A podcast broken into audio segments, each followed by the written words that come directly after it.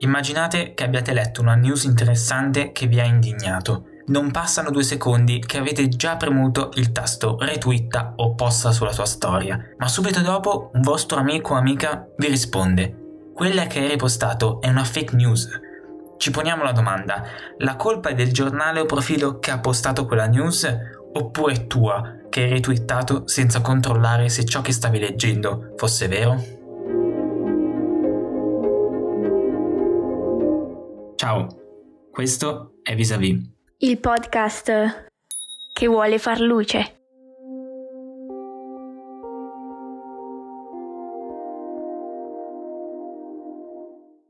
9 settembre 2020 esce su Netflix il docufilm The Social Dilemma. Fa subito grande scalpore perché mette in luce i diversi aspetti negativi delle piattaforme quali Instagram, Facebook o Twitter che utilizziamo tutti quanti tutti i giorni. Il docufilm ha portato l'attenzione del mondo al tema social network perché sono uno strumento che ormai nella nostra società hanno un'importanza e un potere incredibili. Abbiamo chiesto il parere di un esperto in social media, Pietro Raffa, blogger per Huffington Post e formatore alla Business School del Sole 24 Ore. In generale appunto ci vedo dei pro e dei contro all'interno del documentario.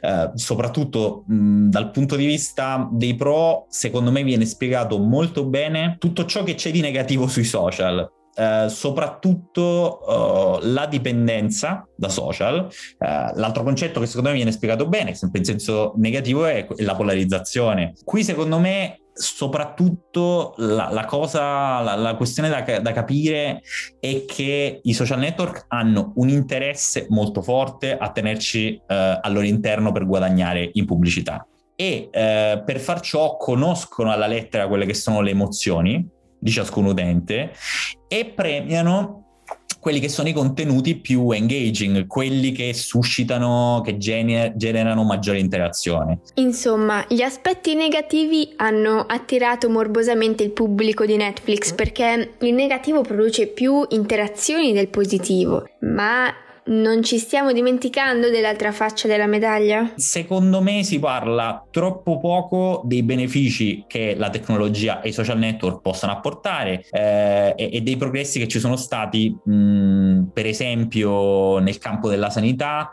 o nel campo della formazione. Eh, non scordiamoci che nell'anno eh, che abbiamo vissuto, eh, sia il 2020 che parte del 2021, eh, i social sono riusciti in qualche modo ad avvicinare persone che eh, non potevano incontrarsi all'interno della realtà e hanno contribuito anche appunto a condividere una grande quantità di, di informazioni tra le persone. Ecco, questo secondo me viene sottolineato poco. Il discorso social network è molto complesso. Ci occupiamo quindi di un aspetto in particolare, le fake news un fenomeno di cui si parla sempre di più negli ultimi anni. Non pensate però che sia colpa dei social, se esistono. Diciamo che le bufale eh, esistono da sempre. La differenza rispetto al passato è che sui social circolano con maggiore velocità. Eh, diciamo che innanzitutto ci sono dei dubbi sull'efficacia del contrasto eh, delle fake news stesse, eh, però io personalmente ritengo che contrastarle sia giusto eh, eticamente, ma che si debbano comprendere le origini, quindi le motivazioni per le quali eh, l'uomo è propenso a, a credere alle fake news. Per capire queste ragioni e le origini del problema ci vengono in aiuto alcune ricerche scientifiche. Ci viene riferito che si crede alle notizie false per alcuni bisogni di natura psicologica, la necessità di sentirsi sicuro, la necessità di non sentirsi isolati, oppure è un tentativo di comprendere il mondo che ci circonda sicuramente ci sono delle soluzioni per contrastarle. Innanzitutto, eh, una è quella di occuparsi eh, della salute mentale delle persone e, e quindi eh, prestare maggiore attenzione eh, a quella che appunto è la loro, la loro salubrità eh, psicofisica. Eh, dall'altro lato, evitare, grazie soprattutto a sistemi di welfare, che le persone si sentano isolate. Un terzo aspetto aspetto è quello di prendere, soprattutto per quanto riguarda la classe politica, delle decisioni in maniera trasparente. Un altro punto essenziale che io considero, diciamo, decisivo uh, per quanto riguarda il contrasto uh, delle fake news non è tanto il cosiddetto debunking, quindi uh, l'andare a prendere una notizia, analizzarla e spiegare che quella notizia è falsa, ma un passaggio precedente, il cosiddetto pre-banking, cioè dire in anticipo alle persone quali sono le bufale a cui potenzialmente potrebbero andare incontro.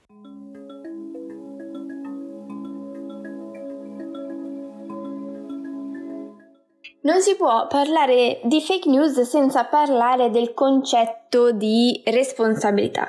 Ricordatevi l'esempio che abbiamo fatto in apertura. È colpa del giornale o profilo o del twittatore casuale? Probabilmente la verità sta nel mezzo. La responsabilità è condivisa, però io continuo a pensare che chi si occupa prettamente di informazione abbia delle responsabilità aggiuntive ehm, ciascuno di noi deve sicuramente entrare nell'ottica eh, di avere, possedere una responsabilità grandissima in ciò che condivide e, e deve avere un livello di consapevolezza sicuramente alto però penso che ehm, chi eh, fa informazione, soprattutto chi vive nel mondo giornalistico, ma ci aggiungo anche il mondo eh, degli influencer e chi ha una capacità eh, di dialogare con community molto larghe, eh, ecco, questi soggetti secondo me ehm, hanno un livello di responsabilità aggiuntiva e dovrebbero avere degli anticorpi migliori, soprattutto quando si trovano di fronte a una notizia nella capacità di, di analizzare la stessa. Ma allora, se io non lavoro per un giornale e non sono un influencer, perché ho giusto i miei 200-300 follower, posso ritenermi giustificato e posso dire di non aver commesso un grave errore? C'è un aspetto che però uh, non giustifica soprattutto chi tende a pubblicare eh, questi contenuti pur avendo un numero di follower per esempio esiguo. La rete, soprattutto negli ultimi anni e le dinamiche social ci dimostrano che eh, non conta tanto il numero di follower che hai, ma eh, un post in realtà può diventare virale anche da un profilo che è semi sconosciuto. Semplicemente, appunto, eh, la viralità è un fenomeno dilagante che è incontrollabile eh, e quindi ciascuno deve sicuramente controllare, verificare prima di condividere e mh, aggiungo un aspetto, questo non vale soltanto per i profili pubblici. Eh, vale anche per esempio per le app di messaggistica istantanea. Ci sono alcune ele- elezioni, per esempio, uh, penso al caso indiano, eh, in cui le fake news uh, hanno giocato un ruolo decisivo sulla costruzione del consenso, soprattutto su WhatsApp. E quindi ecco che il ragionamento fatto vale appunto sui due livelli, sia pubblico che privato.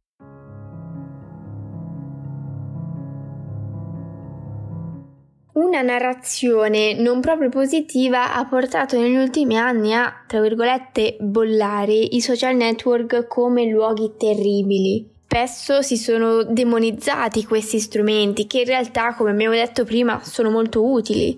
Viene detto anche nel docufilm che sono pericolosi, ma fino a che punto lo sono veramente? Eh, io penso che tutto dipenda dall'uso che si fa dello strumento.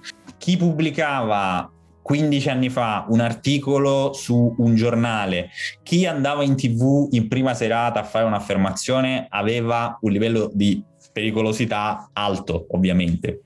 Dipende sempre dai concetti eh, che, che, vengono veicolati. I social network sono sistemi a, a bassa intensità di entrata, cioè eh, ciascuno in maniera totalmente gratuita, ciascuno può dire la sua e parlare potenzialmente a una platea di miliardi di persone. Quindi io credo che eh, la responsabilità personale sia un fattore essenziale e che eh, la pericolosità dello strumento dipende appunto da quel senso di responsabilità delle persone. Non è lo strumento di per sé essere pericoloso, eh, è l'utilizzo che se ne fa. I social dunque non sono pericolosi, anche perché negli ultimi anni stiamo assistendo ad un processo di responsabilizzazione delle piattaforme. Nel 2019 Instagram ha deciso di nascondere il numero di mi piace sotto ad ogni post per dare meno importanza alle apparenze. Twitter invece ha cominciato a compiere un fact-checking sui tweet più importanti. È il caso clamoroso del profilo dell'ex presidente Donald Trump,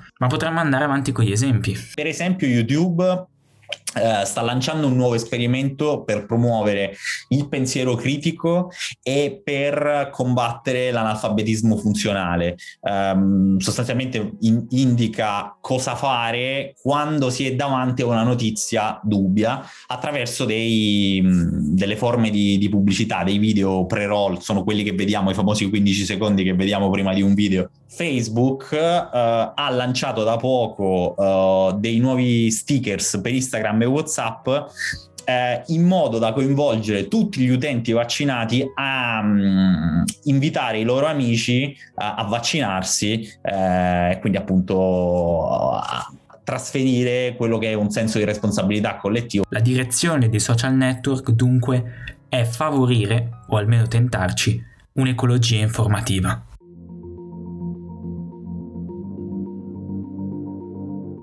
Nel 2003 Zuckerberg fonda FaceMesh, l'antenato di Facebook, un sito che univa e metteva in contatto gli studenti del suo college tra di loro.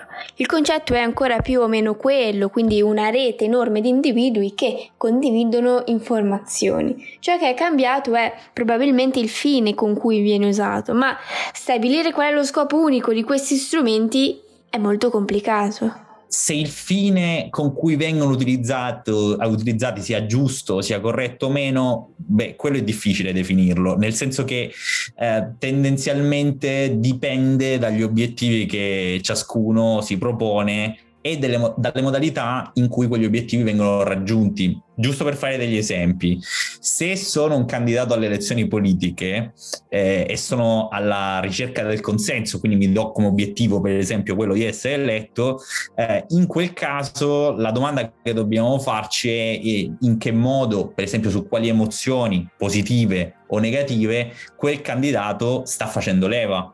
Quindi in quel caso io posso dire che è giusto o sbagliato, sempre dal mio punto di vista, eh, lo strumento attraverso il quale le modalità di interlocuzione attraverso le quali quel candidato raggiunge un obiettivo. Oppure facciamo un esempio di un'azienda presente sui social, eh, quell'azienda magari ha come obiettivo l'incremento del proprio fatturato, è interessante andare a vedere se eh, raggiunge quell'obiettivo esprimendo dei valori e se sì quali. Quindi diciamo che il fine più giusto è sempre un concetto relativo. Ancora una volta, ed è questa la lezione che ci vogliamo portare a casa con questo episodio, vediamo quanto è importante la responsabilità del singolo, la responsabilità di ognuno di noi, la coscienza che ci deve frenare nel momento in cui riconosciamo di stare per commettere un errore nell'utilizzo di questi strumenti e di dover fare quindi un passo indietro.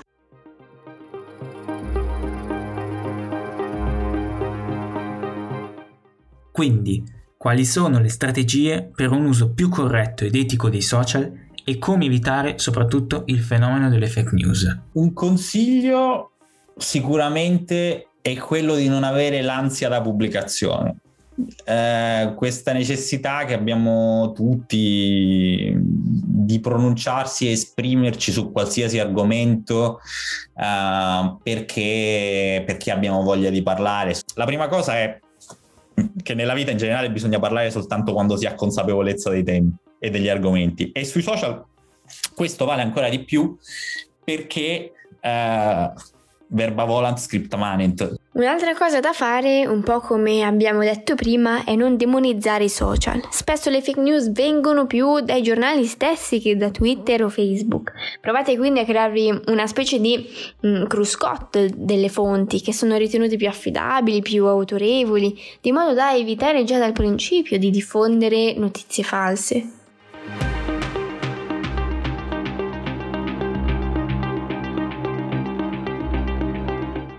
Pietro vi ha lasciato anche un altro preziosissimo consiglio che potete trovare alla nostra pagina Instagram, vis-a-vis pod, dove troverete tante curiosità su questo e altri episodi. Questa puntata termina qui, vi ringraziamo per l'ascolto e vi diamo appuntamento ad un prossimo episodio con un nuovo argomento e un nuovo ospite. Ciao!